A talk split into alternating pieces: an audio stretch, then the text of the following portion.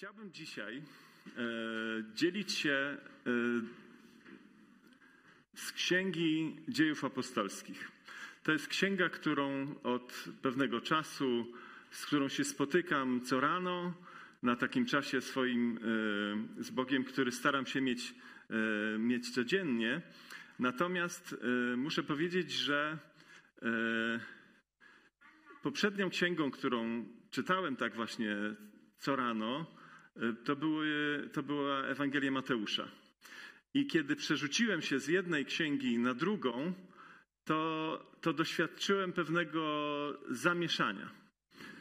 Księga Mateusza jest napisana w takich małych porcjach, także akurat ten mój czas poranny i taki jeden akapit z Ewangelii bardzo ze sobą współgrały.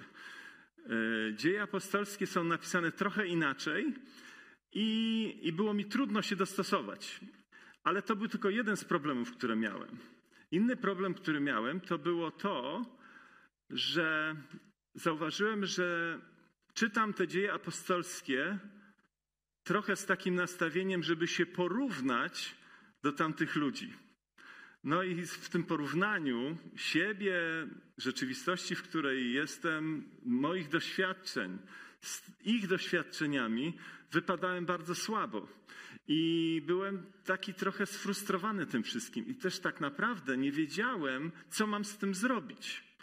No bo czytam o wspaniałych rzeczach, których oni doświadczali, takich naprawdę fenomenalnych. I myślę sobie, no i co ja mam z tym zrobić? Kiedy czytałem Ewangelię, i wpatrywałem się w Jezusa, który wszystko może i widać, jak On to robi. I myślę sobie, ten Jezus, o którym czytam, ja też w Niego wierzę.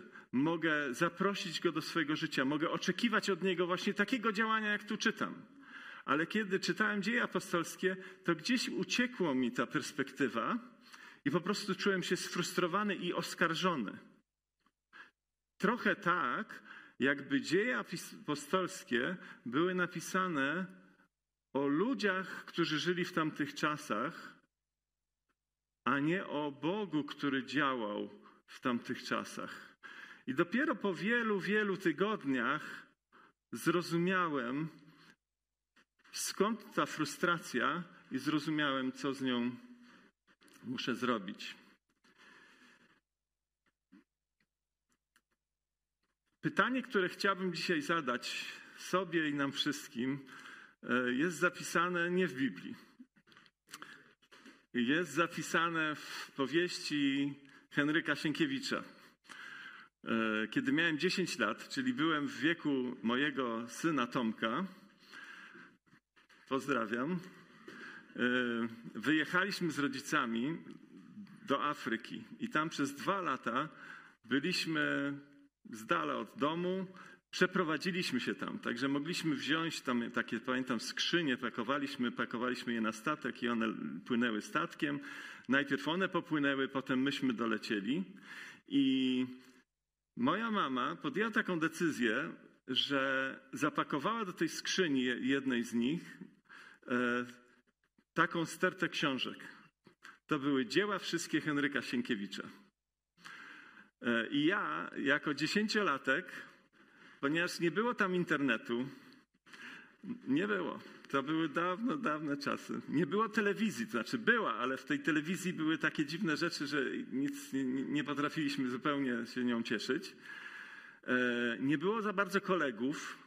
Na dworzu było trochę niebezpiecznie, bo to jest Afryka i tak jakoś rodzice nas nie puszczali na podwórko, więc to były idealne warunki do tego, żeby zatopić się w lekturę.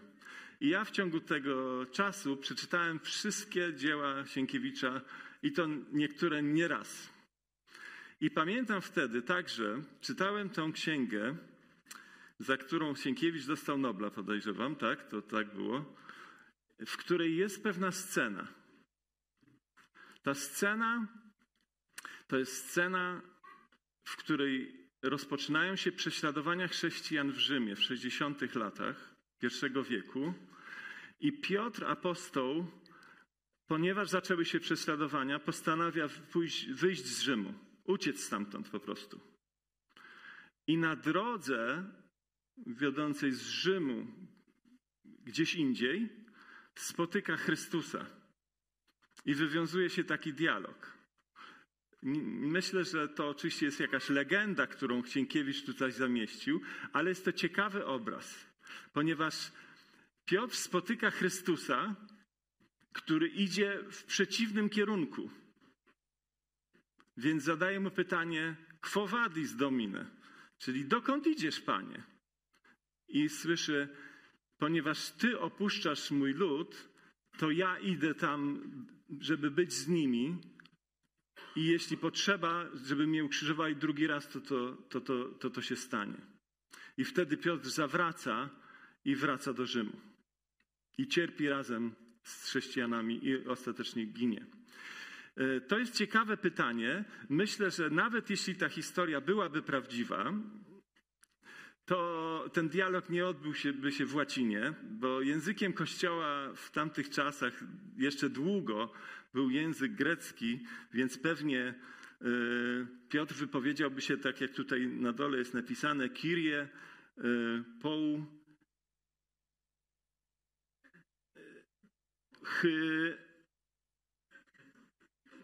hypegeis, o tak, czyli Panie, dokąd idziesz?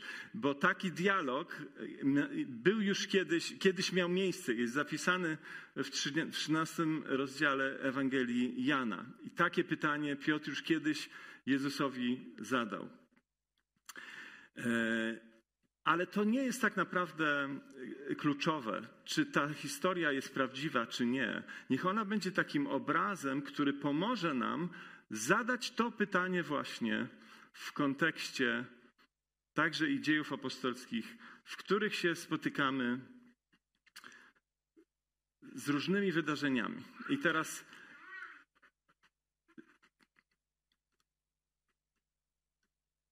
kiedy czytamy dzieje apostolskie, czytamy rozdział po rozdziale, spotykamy się z takimi wielkimi, przełomowymi wydarzeniami. I między innymi, wiadomo, w drugim rozdziale Zielone Święta, Duch Święty wstępuje, dzieje się coś cudownego, w następstwie ludzie słyszą Ewangelię, nawraca się kilka tysięcy ludzi.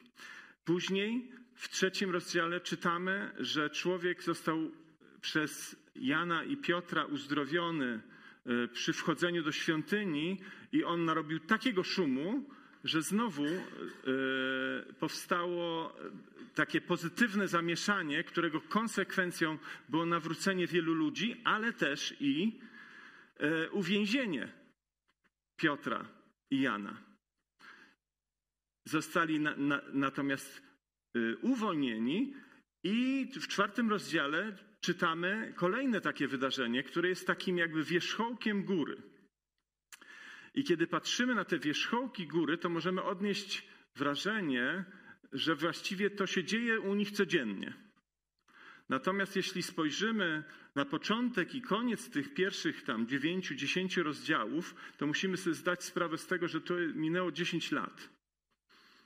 Więc dlaczego autor dziejów apostolskich opisuje nam te wydarzenia, kiedy przyjrzymy się tym wierzchołkom i zaczniemy patrzeć przez pryzmat tego, dokąd one prowadzą, to wreszcie zostaniemy uwolnieni od tego ciągłego porównywania się z tymi ludźmi i zrozumiemy, po co te dzieje apostolskie zostały napisane, jakie jest ich przesłanie, co one ma to przesłanie dać nam w XXI wieku. I to było bardzo uwalniające i to było bardzo dla mnie odkrywcze i tym chciałbym się z nami dzisiaj podzielić, ponieważ te wszystkie wydarzenia są tu ułożone, te wierzchołki gór są tutaj ułożone, pokazując drogę, którą Bóg idzie. To jest droga, po której Bóg idzie. I widzimy przez te dzieje apostolskie Boga, który idzie do Ciebie i do mnie. Te wszystkie wydarzenia, które miały miejsce, mają miejsce właśnie po to, żeby kolejne osoby słyszały Ewangelię. I tak naprawdę, gdybyśmy się przyjrzeli tej narracji, to Na końcu każdego z tych wydarzeń znajdziemy w sposób pewny jedno zdanie.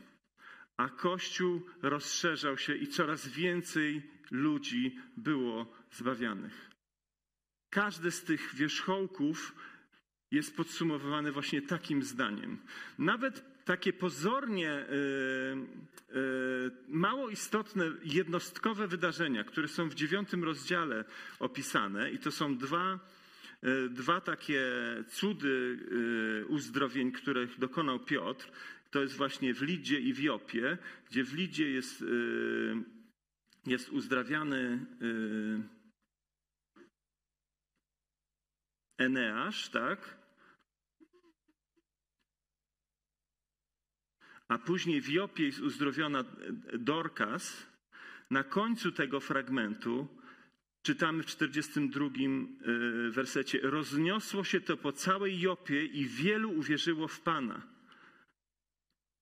Więc celem tego wszystkiego, celem tego Bożego działania opisanego w tych niesamowitych wydarzeniach, na które patrzymy i trochę zazdrościmy, jest zawsze to samo.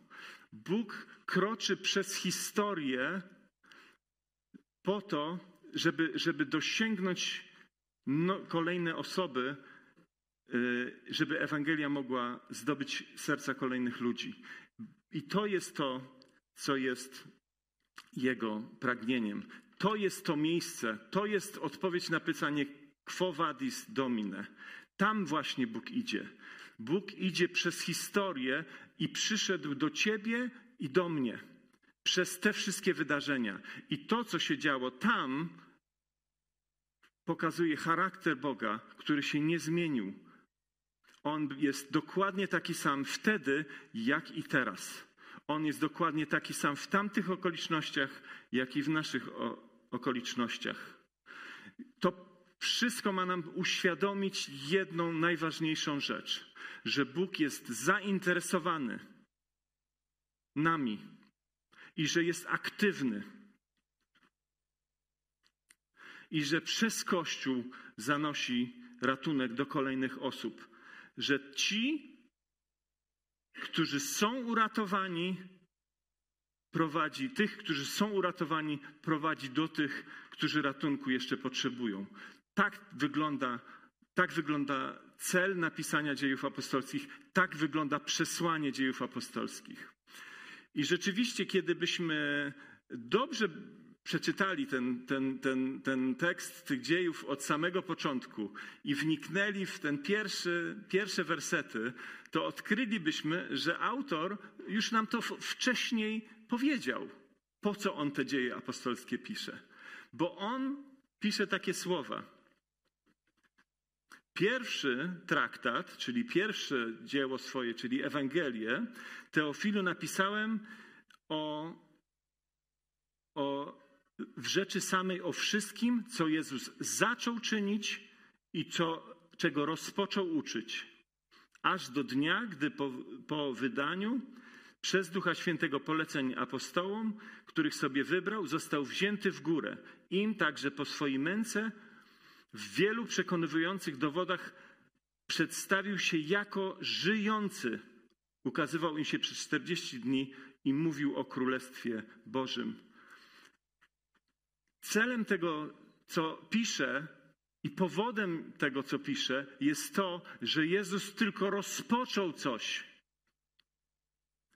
i przekazał to dzieło dalej Kościołowi. Jezus jest tam dokładnie tak napisane, jest to słowo, tak jak na początku Ewangelii Jan pisze, na początku było słowo, używa takiego słowa arche, to słowo, że Jezus na początku, co na początku robił, to jest forma tego słowa. Tu jest powiedziane, że Jezus zaczął coś, ale to nie jest koniec.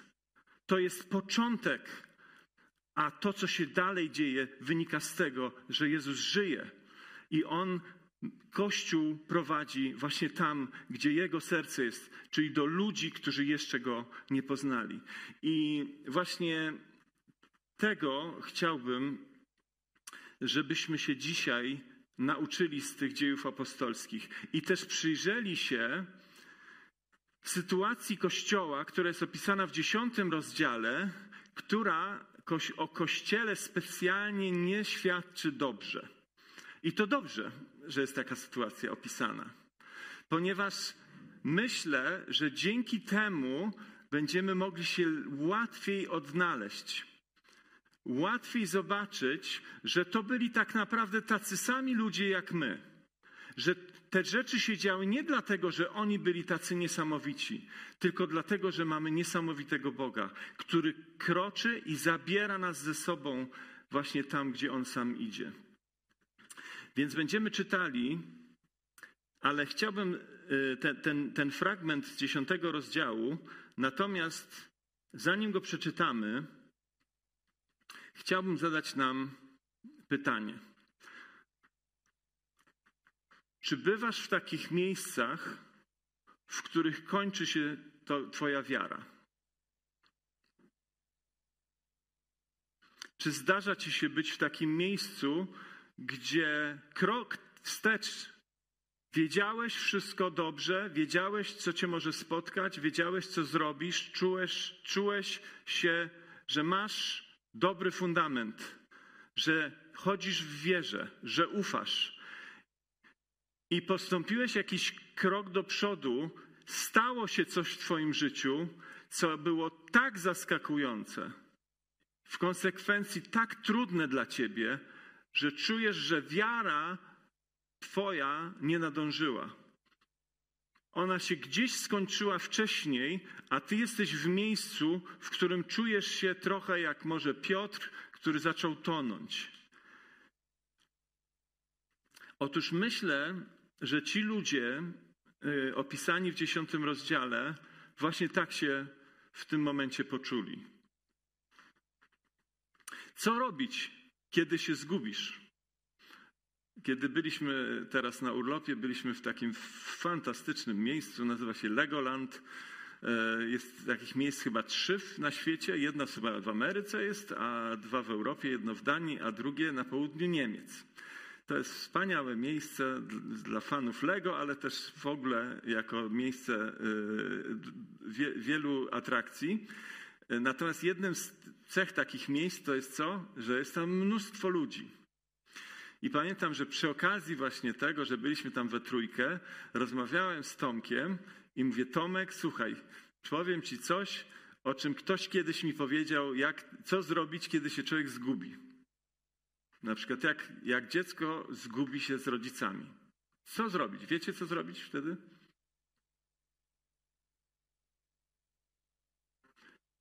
No, jak ktoś ma rację, to mam to super. Telefon można wykonać, jak się ma telefon, ale ten.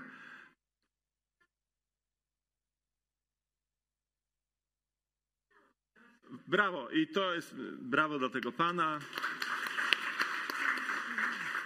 Dobrze zapamiętał tą lekcję. Jeżeli się zgubimy, to świetnym pomysłem jest wrócić do miejsca, gdzie ostatnio byliśmy razem. Wszyscy wiemy, jakie to było miejsce. I jeśli każdy z nas tak zrobi, wrócimy, będziemy za chwilę razem. I myślę, że to samo dotyczy w tych kategoriach duchowych właśnie w takich momentach naszego życia. Potrzebujemy pewnego wysiłku, żeby wrócić do tego miejsca, gdzie wiedzieliśmy, wszystko mieliśmy poukładane. Ale to jest pewien wysiłek i to nie jest zawsze łatwe. I będziemy jeszcze o tym dzisiaj mówić, co może nam w tym pomóc. Dobrze, to jest, przepraszam, nie 10 rozdział, tylko 12. I tu jest opisana taka historia. W tym mniej więcej czasie król Herod, to był Herod Agrypa, zarzucił swoje ręce, aby zaszkodzić niektórym z kościoła. Jakuba, brata Jana, zgładził mieczem, a gdy zobaczył, że to jest przyjemne dla Żydów, posunął się jeszcze dalej i schwytał również Piotra. Były to natomiast dni prześników. Po schwytaniu osadził go w więzieniu i przekazał go pod straż 4 czwórkom żołnierzy, zamierzając po święcie Paschy wyprowadzić go ludowi. Po co on chciał go wyprowadzić ludowi? Jak myślicie? Żeby lud klaskał mu? jak kim dobrym jest przywódcą chrześcijańskim? Nie, chciał go wyprowadzić ludowi, podobnie jak Jezusa, po to, żeby stracić Piotra. Wcześniej zginął Szczepan, ale Szczepan nie był jednym z 12. Tutaj na początku tego fragmentu ginie Jakub, który był jednym z 12. I dla Kościoła to jest bardzo poważny cios. To jest zachwianie w nich pewnego rodzaju zaufania co do tego, co jest możliwe, a co jest niemożliwe. Jeden z 12 zostaje zabity. Co się dzieje, kiedy widzimy taką sprawę? Co się dzieje w nas?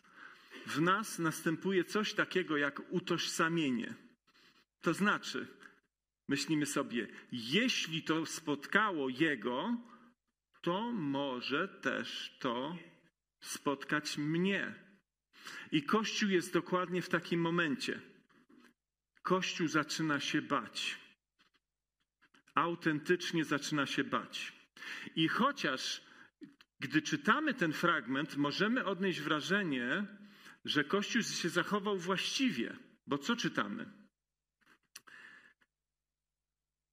Strzeżono więc Piotra w więzieniu. Kościół natomiast trwał w usilnych modlitwach za nim do Boga.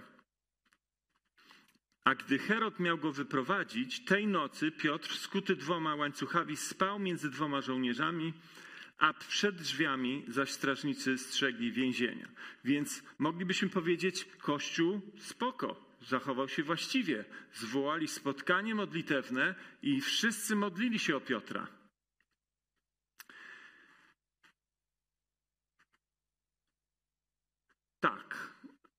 Tak było. Oni tam byli, wszyscy na jednym miejscu. Ale kiedy czytamy dalej i chociażby czytamy to musiało trochę trwać. On czekał w więzieniu na moment. W przeddzień tego momentu, w nocy, czyli na ostatnią chwilę, tak, bo rano miało nastąpić wyprowadzenie Piotra i możliwe, że stracenie od razu, dzieje się to, co tutaj czytamy. I oto stanął przy nim anioł Pana, a w celi rozbłysło światło. Trącił Piotra w bok, obudził go i powiedział: wstań prędko. To chwalebne, że Piotr spał wtedy, nie? To jest za przykładem mistrza, który spał na łodzi.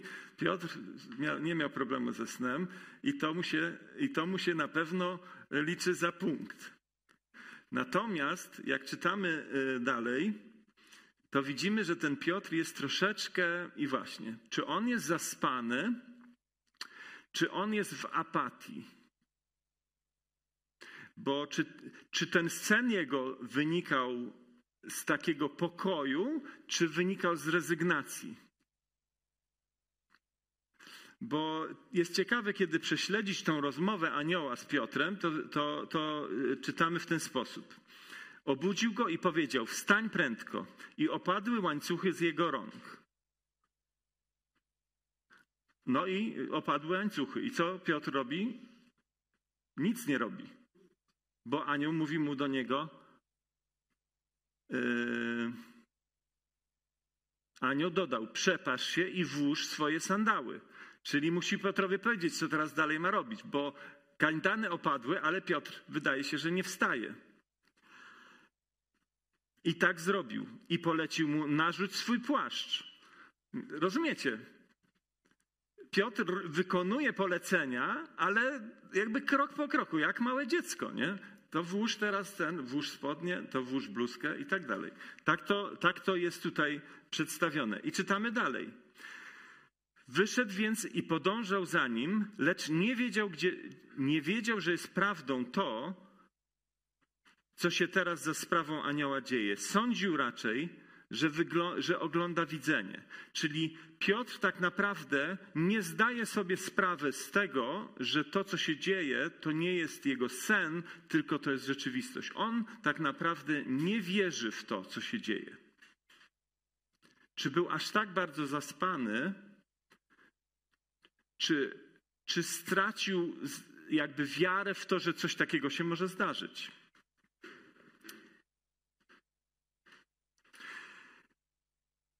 Jednak po przejściu obok pierwszej straży i drugiej doszli do żelaznej bramy prowadzącej do miasta, która im się sama otworzyła. I wyszli na zewnątrz, przeszli jedną ulicę i nagle anioł od niego odstąpił. Gdy Piotr doszedł do siebie, powiedział: teraz wiem naprawdę, że Pan posłał swojego anioła i wyrwał mnie z ręki Heroda i ze wszystkiego, czego oczekiwał lud żydowski. Teraz dopiero wiem, teraz dopiero załapał. Więc trochę mu to czasu zabrało, przyznajcie. On, który był przywódcą i w zasadzie powinien mieć największą łatwość ufania Bogu i przyjmowania od Niego tego, co Bóg czyni. No ale Kościół, dalej czytamy, też jest ciekawy przeczytać tu, jak nastąpiły dalsze wydarzenia. Gdy sobie to uświadomił, udał się do domu Marii, matki Jana, którego nazywano Markiem, gdzie była zgromadzona znaczna liczba i modlili się. A gdy zakołatał do drzwi bramy, podeszła dziewczyna służebna imieniem Rodę, aby podsłuchać. Po rozpoznaniu głosu Piotra z radości nie otworzyła bramy,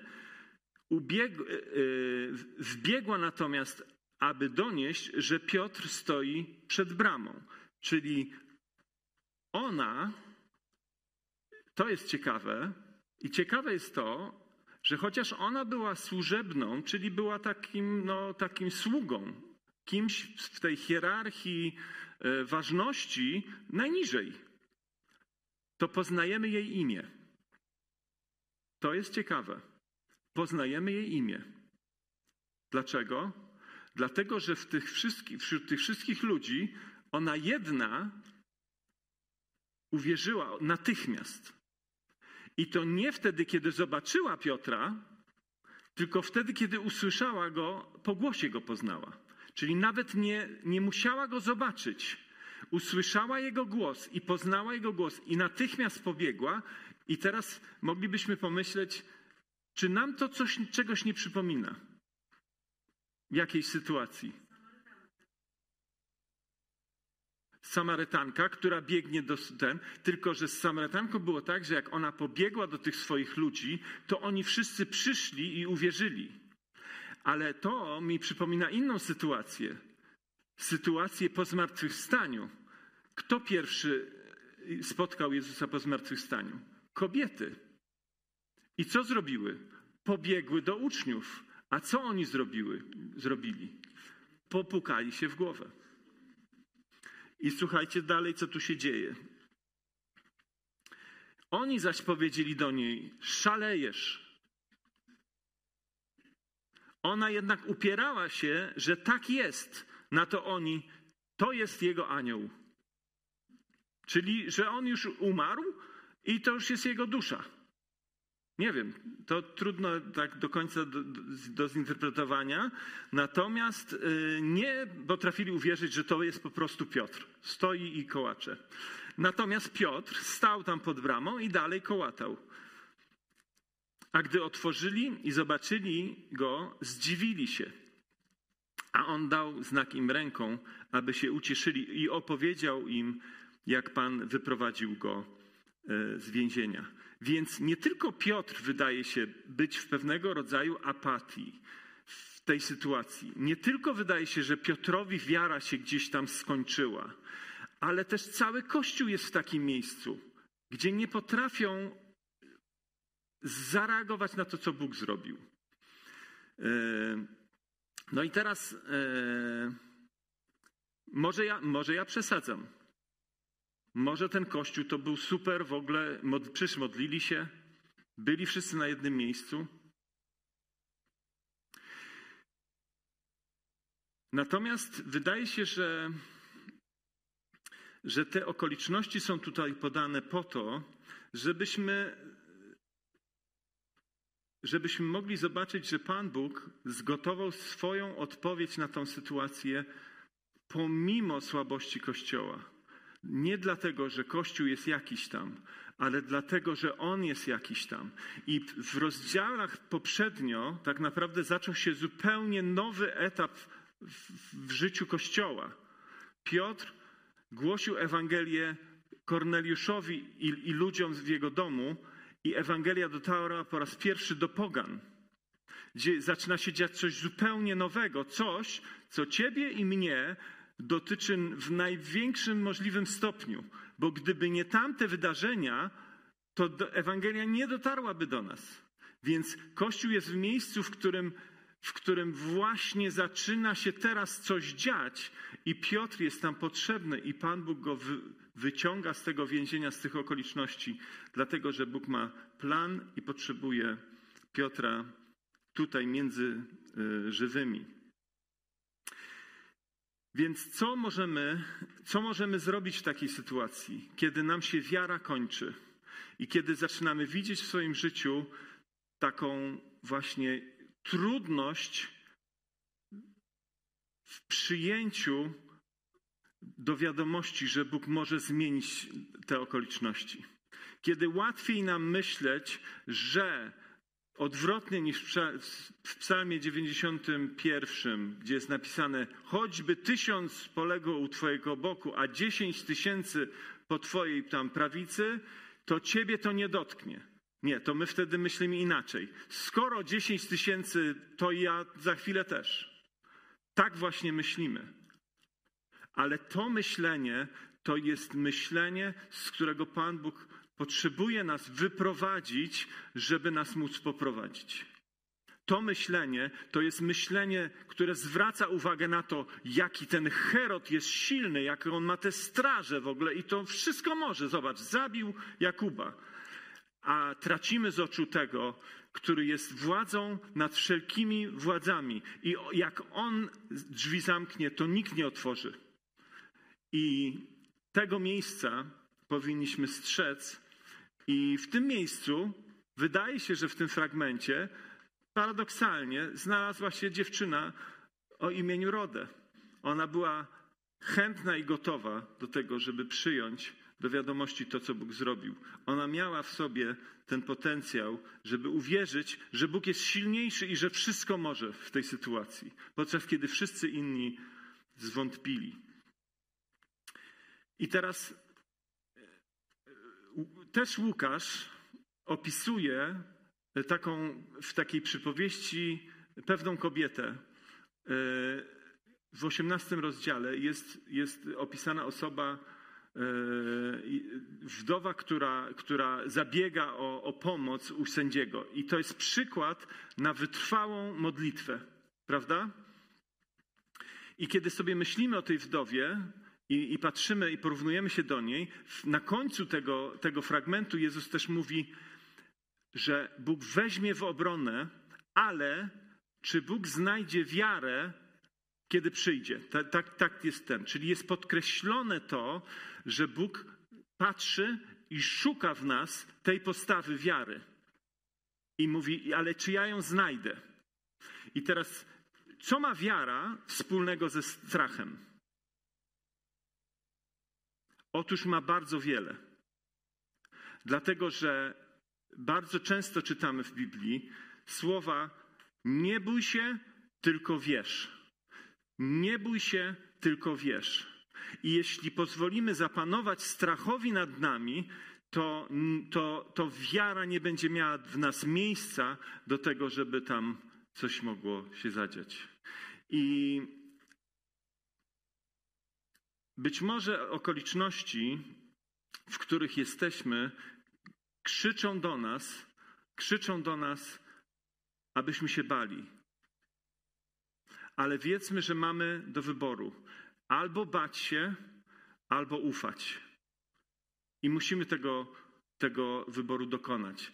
Kiedy patrzymy na tą wdowę, to w pewnym momencie jest ten sędzia, zanim ją bierze w obronę, to co on mówi? Muszę ją wziąć w obronę, bo jak tego nie zrobię, to ona jest gotowa przyjść i uderzyć mnie w twarz. Tak sobie myśli, nie? I teraz nigdy nie myślałem o tym w ten sposób. Dopiero dzisiaj, kiedy jeszcze raz wróciłem do tego fragmentu i myślałem o postawie tych kościoła wtedy, to wydaje mi się, że wdowa nie bała się. Ona była zdeterminowana, ale nie bała się, bo ktoś, kto się boi, nie byłby gotowy, żeby mieć taką determinację, żeby ta druga osoba myślała, no przyjdzie mnie i mi walnie. No, rozumiecie? Tylko ktoś, nad kim strach nie panuje, bo są inne ważniejsze rzeczy do zrobienia niż banie się o siebie, jest w stanie mieć taką postawę. I teraz mówiliśmy o tym, że jeśli znajdziemy się w takim miejscu, w którym wiara gdzieś tam nam się skończyła po drodze, potrzebujemy i czujemy się zgubieni, potrzebujemy wrócić do miejsca, w którym wiedzieliśmy, do czego Bóg nas prowadzi. I to miejsce potrzebujemy odnaleźć. I to miejsce odnajdujemy w rozmaity sposób, dlatego że to Bóg jest źródłem tej wiedzy w naszym życiu. To On nas prowadzi. I prowadząc nas wykorzystuje 5 sposobów. I chciałem, żebyśmy krótko zweryfikowali, jak jest z tymi 5 sposobami w moim i Twoim życiu. Dzisiaj, teraz. Bo jeśli będziemy otwarci na nie, jeżeli będziemy wiedzieli, jak Bóg nas prowadzi, to bardzo szybko będziemy potrafili w tym momencie zgubienia cofnąć się, albo może będziemy mogli tego momentu zagubienia w ogóle uniknąć. Dlatego, że Bóg nas wcześniej jakby przygotuje do tego, co nastąpi. I tych 5 sposobów to jest Biblia, modlitwa, inni wierzący i rady innych wierzących, ich głos w naszym życiu, okoliczności i zdrowy rozsądek. Biblia to jest fundament w ogóle. To jest środowisko, w jakim myślimy. To jest środowisko naszych myśli. I teraz to jest coś, co powinno być w naszej głowie, zanim się rzeczy zadzieją, zanim dojdzie do kryzysu. To my już powinniśmy mieć fundament, który pozwoli nam wiedzieć, co zrobić w tej sytuacji, zanim sprawy staną się osobiste dla nas. Jest takie kazanie, matka, chrześcijanin się nie obraża. To jest fantastyczne kazanie, które bierze po prostu pewne nauczania z Biblii i jakby podsumowuje je. Powinniśmy słuchać tego kazania raz w roku przynajmniej. I ta biblijna wiedza, ten fundament biblijny będzie czymś, co będzie nas prowadziło i będzie nam pomagało nie popełniać błędów w naszym myśleniu i w naszym jakby traceniu tego naszego gruntu pod nogami. Po drugie, modlitwa. Zanim Piotr się spotyka z Korneliuszem, Bóg mówi do niego. A w jakich okolicznościach? Jest napisane, że Piotr wszedł na dach, żeby się modlić, a potem miał nastąpić posiłek i przed tym posiłkiem Bóg mówi do niego, daje mu wizję. Więc modlitwa to jest coś, co jest nieodzowne i w jakiś sposób Bóg nas prowadzi. Nie zaniedbujmy tego. Kiedy Piotr wyszedł na dach, to była 12 godzina w południe. To było bardzo ciepło. Czemu on wyszedł na dach? Może dlatego, że to było miejsce, w którym będzie tam mógł być sam. Tam nikt się nie spieszył o tej porze. Więc on wiedział, że będzie tam mógł być sam na sam z Bogiem. Czy zadbałeś, czy dbasz o to, żeby być sam na sam z Bogiem? Dzień po dniu. Po to, żeby Bóg mógł mówić do ciebie i ciebie prowadzić. Żeby mógł mówić do ciebie, jak bardzo kocha ciebie i jak bardzo kocha tych ludzi, do których Ciebie chce posłać, wśród których Ciebie umieszcza, żebyś mógł mówić do nich te słowa, które darzą życiem. Radę innych wierzących. Nigdy nie bądź sam. Nigdy nie bądź sam w swoich problemach. Zawsze miej wokół siebie ludzi, którzy podobnie jak ty, których Bóg może poprowadzić i przez nich powiedzieć do ciebie. Korneliusz posłał po Piotra po to, żeby od Piotra usłyszeć Ewangelię. Bóg używa nas wobec siebie. Nie bądźmy nigdy sami, ale bądźmy wśród innych wierzących, aby Bóg mógł przez nich nas poprowadzić. Okoliczności. Nie wiem, czy wiecie, że jedną z elementów, dla których wiedzieliśmy, że to miejsce na ten czas jest dla nas, to były pewne okoliczności, które się wytworzyły, prawda? Wśród tych okoliczności jest taka krótka historia. Dostaliśmy informację o tym, że ten budynek miasto potencjalnie mogłoby nam wynająć. Natomiast wcześniej już kiedyś niektórzy z nas widzieli ten budynek i w jakim on jest stanie i w zasadzie ta informacja została uznana, że no my wiemy, ale my nie chcemy. I prowadziliśmy alfę, jeszcze tam kończyliśmy alfę i ja potrzebowałem wydrukować ulotki, jakieś podsumowanie, już nie pamiętam co. I zwykle jeździłem do takiego punktu ksero obok Placu Kaszubskiego, wziąłem pendrive'a z tym wydrukiem, pojechałem tam i okazało się, że nie mogą mi wydrukować, nie mogą przeczytać tego pendrive'a. No więc mówię, muszę wrócić do domu. Jadę, ale myślę, tutaj na 10 lutego jest jeszcze jeden punkt taki. Może spróbuję, zajadę tam, może tam mi wydrukują. Wszedłem tutaj, zaraz obok szkoły, dałem, okazało się, że tutaj wszystko było czytelne. No to pani mówi, dobrze, to za 10 minut. To ja mówię, dobra, to ja wtedy w ciągu tych 10 minut przejdę się do tej szkoły, żeby zobaczyć ją, bo ja jej nigdy nie widziałem. Poszedłem też do tej szkoły, wpuścili mnie w ogóle bez problemu, jakiś tam pan mnie oprowadził. Wszedłem do sali gimnastycznej i mówię, słuchajcie, tu jest wszystko fajnie. Wysłałem zdjęcia chłopakom, a oni mówili, ty, jak myśmy to widzieli, to było tu wszystko zastawione rowerami i w ogóle to masakra.